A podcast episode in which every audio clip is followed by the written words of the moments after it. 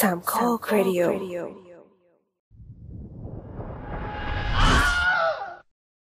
ช่วงนี้ฟังเสียงเราบ่อยอย่าเพิ่งเบื่อขี้หน้ากันไปก่อนละกัน อย่างที่เราเบื่อขี้หน้าญาติบ้านหนึ่งในกลุ่มไลน์มากๆ ในกลุ่มไลน์ญาติมันจะเป็นกลุ่มใหญ่ที่มีหลายบ้าน มันจะชอบมีบ้านหนึ่งที่แบบส่งสวัสดีตอนเช้า แต่ไม่ได้ส่งเป็นรูปดอกไม้หรือสวัสดีเลยนะ แต่แบบเป็นรูปแก้วกาแฟ รูปบ้าน รูปต้นไม้ คือส่งมาแต่รูป ไม่มีแคปชั่น ไม่มีอะไรเลย คือต้องการอะไร สื่อสารด้วยภาษา JPG เหรอ น่าเบื่อ คุยภาษาคนได้ไหม ไม่เอาภาษารูป และทีนี้บ้านนั้นก็มีลูกที่เพิ่งคลอดอีก อืม ก็คงไม่ต้องเดานะว่า นอกจากรูปแก้วกาแฟ บ้านนั้นจะส่งรูปอะไรกันอีกอนินทานิดหน่อยพอเป็นพิธีเนาะ ส่วนตัวชอบเล่นเกมยิงกันมาก โดยเฉพาะเกมยิงกันที่ตัวเอกพูดน้อยมากๆ คือยิงก่อนถามทีหลัง เพราะว่าในความจริงเราไปยิงใครไม่ได้ไง ยิงในเกมก็พอ ซึ่งยิงพวกซอมบี้พวกเอเลี่ยนมันสะใจดี เพราะยิงคนเนี่ย ถ้ายิงมากๆจะจิตตก เพราะมันคือยิงคนจริง ๆ ไงสตาร์ลอด 4K กับรายการ The Spin Off รายการที่จะสปินคุณออกไปพบกับสิ่งละอันพลน้อย ที่คุณอาจมองข้ามไปในโลกภาพยนตร์ จะไปดูเกมยิงเอเลี่ยนที่ได้สร้างเป็นหนังมาแล้ว วันนี้จะเป็นคิวของ Doom มหาสงคราม โคตรพ่อโคตรแม่ Doom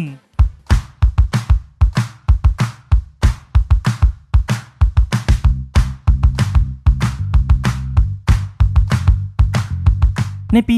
2005 หนังแอคชั่นเรื่องต่อไปของซูเปอร์สตาร์หนังแอคชั่นในขณะนั้นอย่างเด w เวนเดร็อกจอห์นสันก็ได้เสร็จสมบูรณ์และออกฉายทั่วโลกโดย Universal เข้าฉายประเทศไทยด้วยชื่อว่า Doom ล่าตายมนุษย์กลายพันธุ์เล่าเรื่องราวของสถานีวิจัยด้านวิทยาศาสตร์อันไกลโพ้นบนดาวอังคาร มีบางอย่างผิดปกติเกิดขึ้น เมื่อการวิจัยทุกอย่างได้หยุดชะงักลง ระบบการสื่อสารล้มเหลวและข้อความทุกอย่างที่ถูกส่งมาขอความช่วยเหลือ ก็ไม่ได้รับการตอบรับ สถานีวิจัยนี้อยู่ลึกลงไปที่ระดับ 5 จากพื้นดิน และกลุ่มที่สามารถเข้าออกได้ก็คือ กลุ่มทหารพิเศษที่เชี่ยวชาญทางด้านกลยุทธ์การต่อสู้และการสงคราม โดยสถานีวิจัยนี้มีขึ้นเพื่อสะสมกำลังพลและพัฒนาอาวุธ ให้เพียงพอกับการลุกล้ำของศัตรู อะไรวะ หนังได้ Andrzej Bartkowiak เป็นผู้กำกับ ผลงานก่อนหน้านี้ที่สร้างชื่อคือ Romeo Must Die หรือศึกแก๊งมังกรผ่าโลก หนังแอคชั่นสุดมันที่นำแสดงโดยหลีเหลียนเจีย หรือ Jet Li ในส่วนของดูมนอกจาก The Rock แล้วหนังยังได้ Karl Urban ที่ตอนนั้นเพิ่งจะโด่งดังจากบทบาทของ Éomer ใน The Lord of the Rings ถ้าเป็นยุคนี้ก็คงต้องนึกถึง Star Trek ภาค reboot และซีรีส์ The Boys ส่วนนางเอกได้รสสมุนไพรหรือ Rosamund Pike นักแสดงสาวที่ตอนนั้นแจ้งเกิดจากบทตัวร้ายในหนังเจมส์บอนด์เรื่อง Die Another Day ซึ่งก็ถือว่ารวมดาวสมทบจากหนังแอคชั่นมาพอประมาณ ถ้ามองจากในเรื่องก็ถือว่าไม่แย่เลยนะ มองจากมุมมองหนังแอคชั่นต้นยุค 2000 แต่เอาเข้าจริงหนังมันไม่ค่อยสนุกเท่าไหร่เพราะพอออกมาจริงๆ ค่อนข้างเกรด B เลย และการที่จู่ๆหนังเปลี่ยนการโฟกัสตัวละครจาก The Rock ไปเป็น Karl Urban ฉันไม่ควรอ่านว่าเออร์แบนใช่ไหมKarl Urban เนาะประมาณกลางเรื่องหลายคนอาจจะผิดหวัง ถ้ามองจาก 2005 ก็คงผิดหวัง แต่ถ้ามองจาก 2022 ก็จะรู้สึกว่า เออ ดีว่ะ ที่หนังเปลี่ยนพระเอกไปเป็น Karl Urban เพราะเขาหล่อ และเราทุกคนรักเขาบทของเจ๊รสสมุนไพรก็เหมือนตัวประกอบ อืม นางเอกหนังแอคชั่นยุค 2000 ก็คือแบบนั้น เกิดมา support พระเอกแล้วก็จบ ยังดีที่ยุคต่อมาตัวละครหญิงในหนังแอคชั่นมีบทบาทเพิ่มขึ้น ตัวหนังทำรายได้ได้ประมาณ 58 ล้านเหรียญ จากทุนสร้างที่ 70 ล้านเหรียญ พูดง่ายๆ ก็คือขาดทุนนั่นเอง และได้คำวิจารณ์ไปอย่างเลวร้ายมากคะแนนนักวิจารณ์จาก Rotten Tomatoes อยู่ที่ 18%เองเท่านั้น ด้วยสาเหตุว่ามันไม่สนุกและดัดแปลงจากเกมมาอย่างแย่โรเจอร์อีเบิร์ตนักวิจารณ์ชื่อดังได้คอมเมนต์ว่า Doom 2005 เหมือนกับเด็กที่มาเล่นเกมให้คุณดู แล้วเล่นได้กากมาก แต่ไม่ยอมปล่อยให้คุณได้เล่นบ้าง โอ้โห เห็นภาพมากทำไมหนังถึงดัดแปลงออกมาจากเกมได้แย่ แล้วเกมต้นฉบับมันเป็นแบบไหนหรอ อะไรคือความเป็นดูมขอดนตรีหน่อย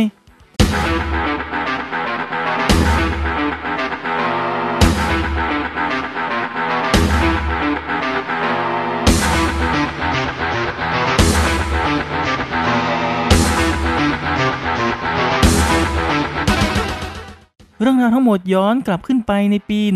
1991 โปรแกรมเมอร์และศิลปินจำนวน 4 ท่านได้แก่ John Carmack Adrian Carmack John Romero และ Tom Hall ได้รวมทีมก่อตั้งบริษัทพัฒนาวิดีโอเกมในชื่อ id Software และพัฒนาเกมแอคชั่นมุมมองบุคคลที่ 1 ที่ตอนนั้นยังไม่มีเกมแนวนี้ออกมา โดยได้วางจำหน่ายเกม Wolfenstein 3D ในปี 1992 เกมที่เราจะได้รับบทบาทเป็นทหารอเมริกันในยุคสงครามโลกครั้งที่ 2 แต่เป็นโลกที่เยอรมันชนะสงคราม ตัวเกมเป็นรูปแบบแอคชั่นมุมมองบุคคลที่ 1 ที่แสดงผลเป็นสามมิติ นั่นคือมุมมองที่เรามองเห็นผนังเพดานและสิ่งต่างๆ มีมิติความตื้นลึกเพิ่มเข้ามา ในแบบที่เกม 2 มิติไม่มี และเป็นเกมแอคชั่นที่จังหวะค่อนข้างเร็ว จึงมีความท้าทาย ทั้งมุมมองภาพที่ล้ำยุคมาก และระบบการเล่นที่สนุกเร้าใจ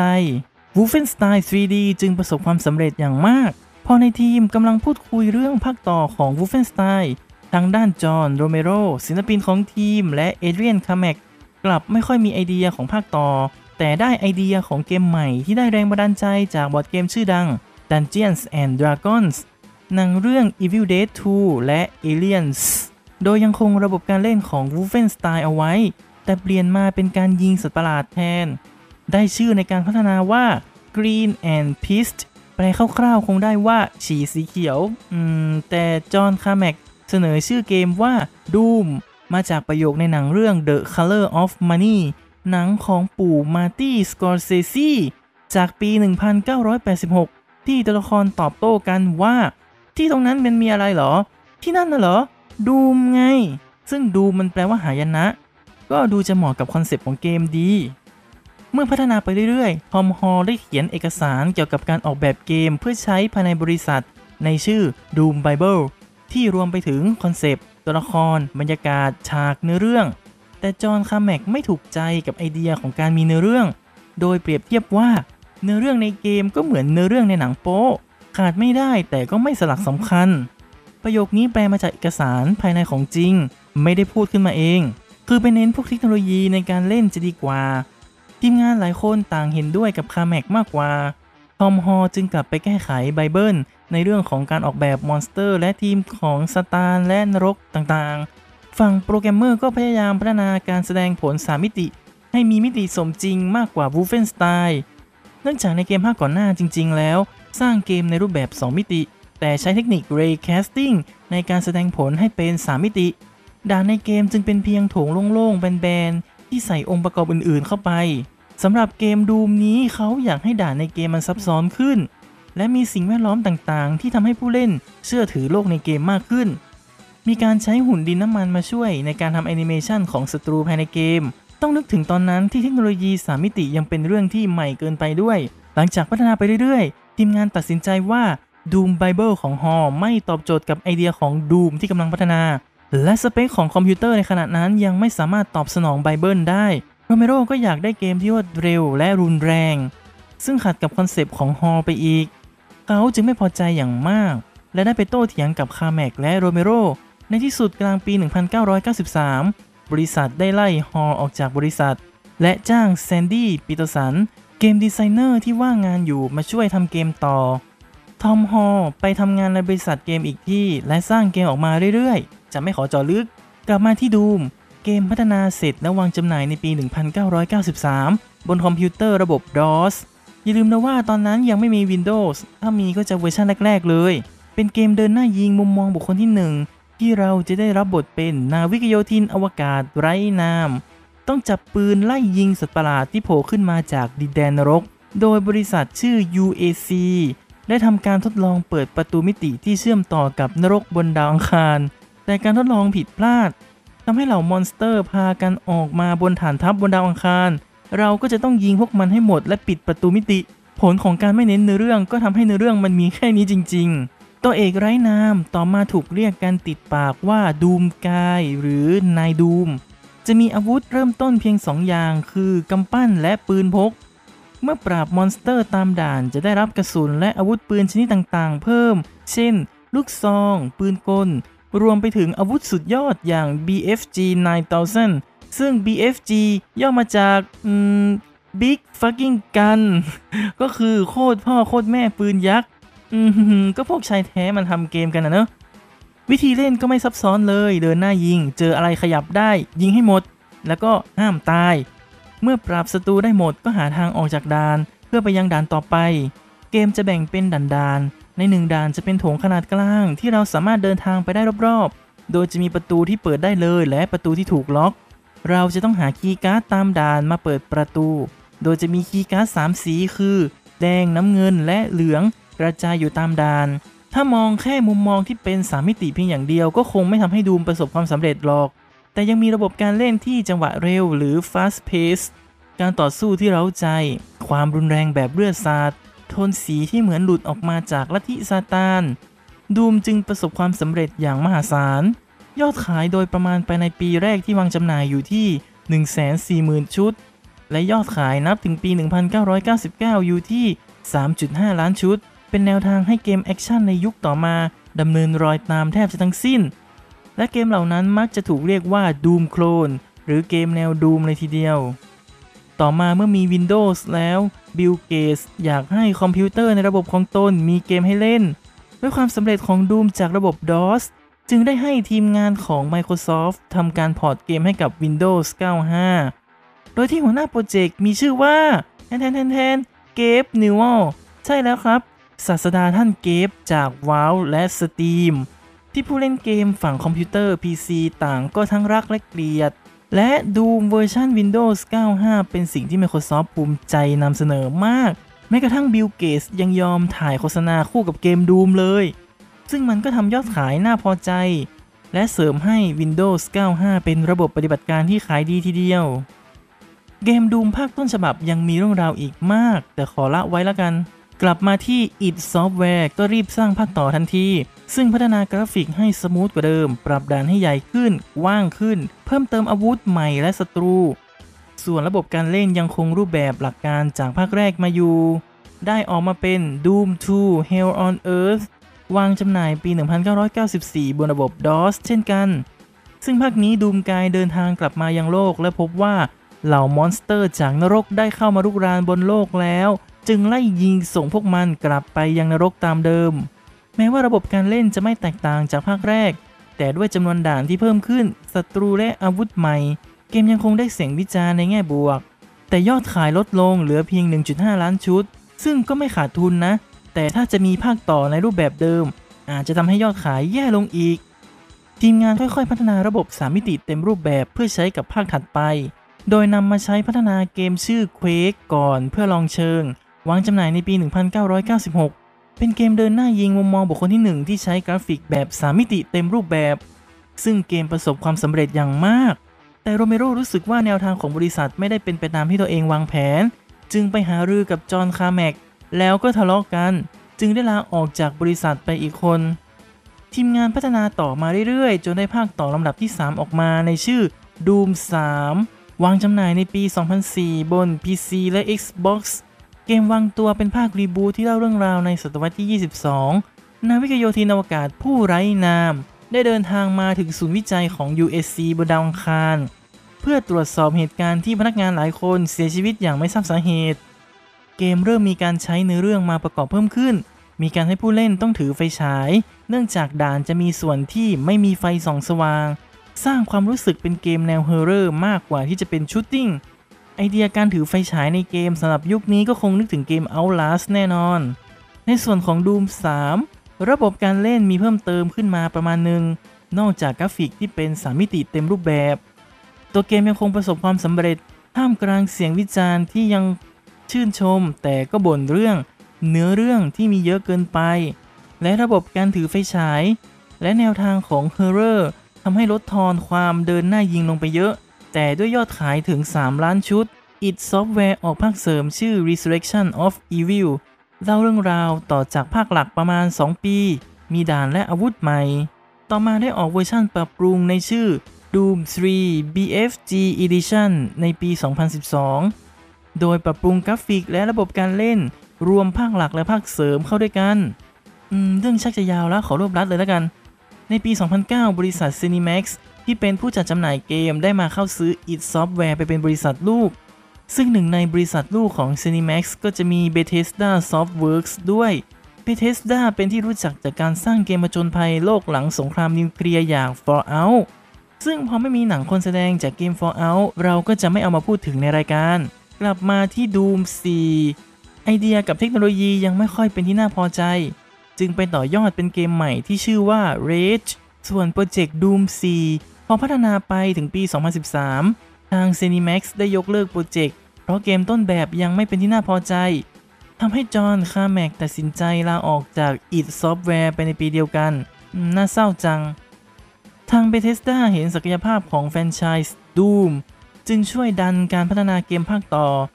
รับหน้าที่ทั้งโปรดิวเซอร์และจัดจำหน่าย โดยตัดสินใจรีบูตและรวบรวมทีมงานของ id Software ที่เหลืออยู่มาช่วยทำ โดยมองย้อนกลับไปถึงภาคแรก สิ่งที่ทำให้เกมภาคแรกประสบความสำเร็จ และนำจุดนั้นมาสานต่อ ได้ออกมาเป็น Doom ที่สะกดด้วยตัวพิมพ์ใหญ่ทั้งหมด วางจำหน่ายในปี 2016 เกมเล่าเรื่องราวคล้ายๆ กับต้นฉบับคือ นาวิกโยธินอวกาศไร้นาม ตื่นขึ้นมาในศูนย์วิจัยของ UAC บนดาวอังคาร และมี android ชื่อ Olivia Pierce พยายามบูชายัญเรียก monster จากนรกมายังดาวอังคาร Doomguy ของเราก็ต้องหยุดยั้งแผนการนี้ โดยได้รับความช่วยเหลือจาก Samuel Hayden android อีกตัว เกมกลับไปใช้ระบบการเล่นที่แสนจะ basic ของภาคต้นฉบับ และเพิ่มเติมความ RPG เข้าไปเล็กน้อย คือการอัปเกรดอาวุธให้มีความสามารถเพิ่มเติมศัตรูจากภาคต้นฉบับกลับมา และมีศัตรูใหม่เพิ่มเติม การเล่นแบ่งเป็นด่านเหมือนต้นฉบับ แต่จะเปลี่ยนจากโถงทางเดินแคบๆ ไปเป็นโถงกว้างที่มีพื้นที่ต่างระดับจำนวนมาก นั่นคือแทนที่จะเดินหน้ายิง ผู้เล่นจะได้ลานประลองขนาดย่อมให้เราต่อสู้กับบรรดา monster ซึ่งจะต้องวิ่งและกระโดดไปทั่วลานทำให้เรามีแผนการเล่นเป็นของตัวเอง และสามารถทดลองแผนการในแบบอื่นๆได้ เมื่อเกมลดเนื้อเรื่องลง จังหวะการบูก็ได้กลับคืนมา การออกแบบด่านก็อิงจังหวะมาจากภาคต้นฉบับทำให้มันสนุกและยังสมัยใหม่อยู่ ตัวเกมประสบความสำเร็จทั้งคำวิจารณ์และรายได้ เพราะมันคงจิตวิญญาณของความเป็นดูมกลับมาได้ โดยยอดขายเดือนแรกหลังจากวางจำหน่ายทำไปได้ถึง 9 0 0 0 0 0 ชุด แต่ยอดรวมเราไม่มีข้อมูล คาดว่ามากกว่า 3 ล้านชุด ทีมงานพัฒนาภาคต่อทันทีในชื่อว่า Doom Eternal ในทีแรกมีกำหนดวางจำหน่ายในปี 2019 แต่ด้วยความล่าช้าในกระบวนการพัฒนา จึงเลื่อนการวางจำหน่ายไปเป็นปี 2020 จุดที่น่าตลกก็คือ ภาคต่อวางจำหน่ายวันเดียวกับเกม Animal Crossing New Horizons ของ Nintendo พอดีทำให้แฟนเกมของทั้งสองเกมจับมือทำมีมแลกเปลี่ยนวัฒนธรรมกัน โดยการตัดต่อและวาดภาพ Isabelle ตัวละครน้องโบจาก Animal Crossing มาจับมือออกเดทหนุ่งหนิงกับ Doomguy อย่างน่ารักเชียว Doom Eternal เล่าเรื่องราวต่อจากภาคก่อนหน้า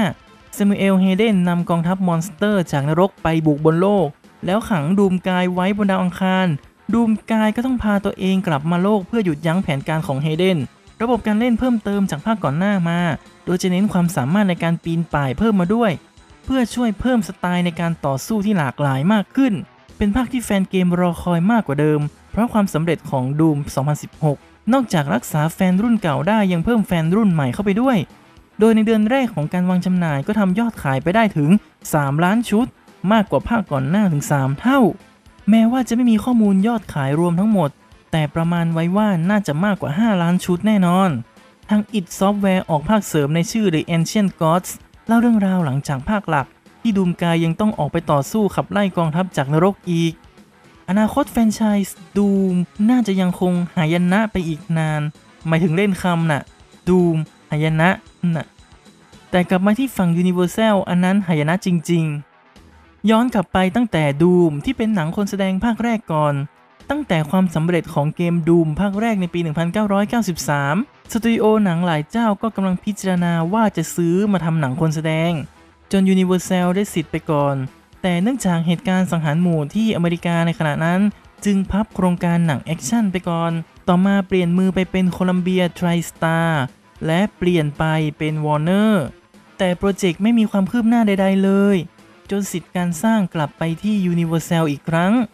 ในส่วนของพระเอกที่แรกวางตัวเป็นคนเหล็กอานนท์ต่อมาเปลี่ยนเป็นวินดีเซล แต่ถูกปฏิเสธไป บทตกไปอยู่กับดูเวนจอห์นสัน ซึ่งเจ้าตัวพออ่านบทแล้วถูกใจบทพระรองมากกว่า เชี่ย นี่เดอะล็อกปี 2004แล้ววะ ถ้าเป็นตอนนี้นะมึง จนได้ข่าวเออร์แบนกับโรสมุนไพRosamund Pike มารับบทนางเอกไป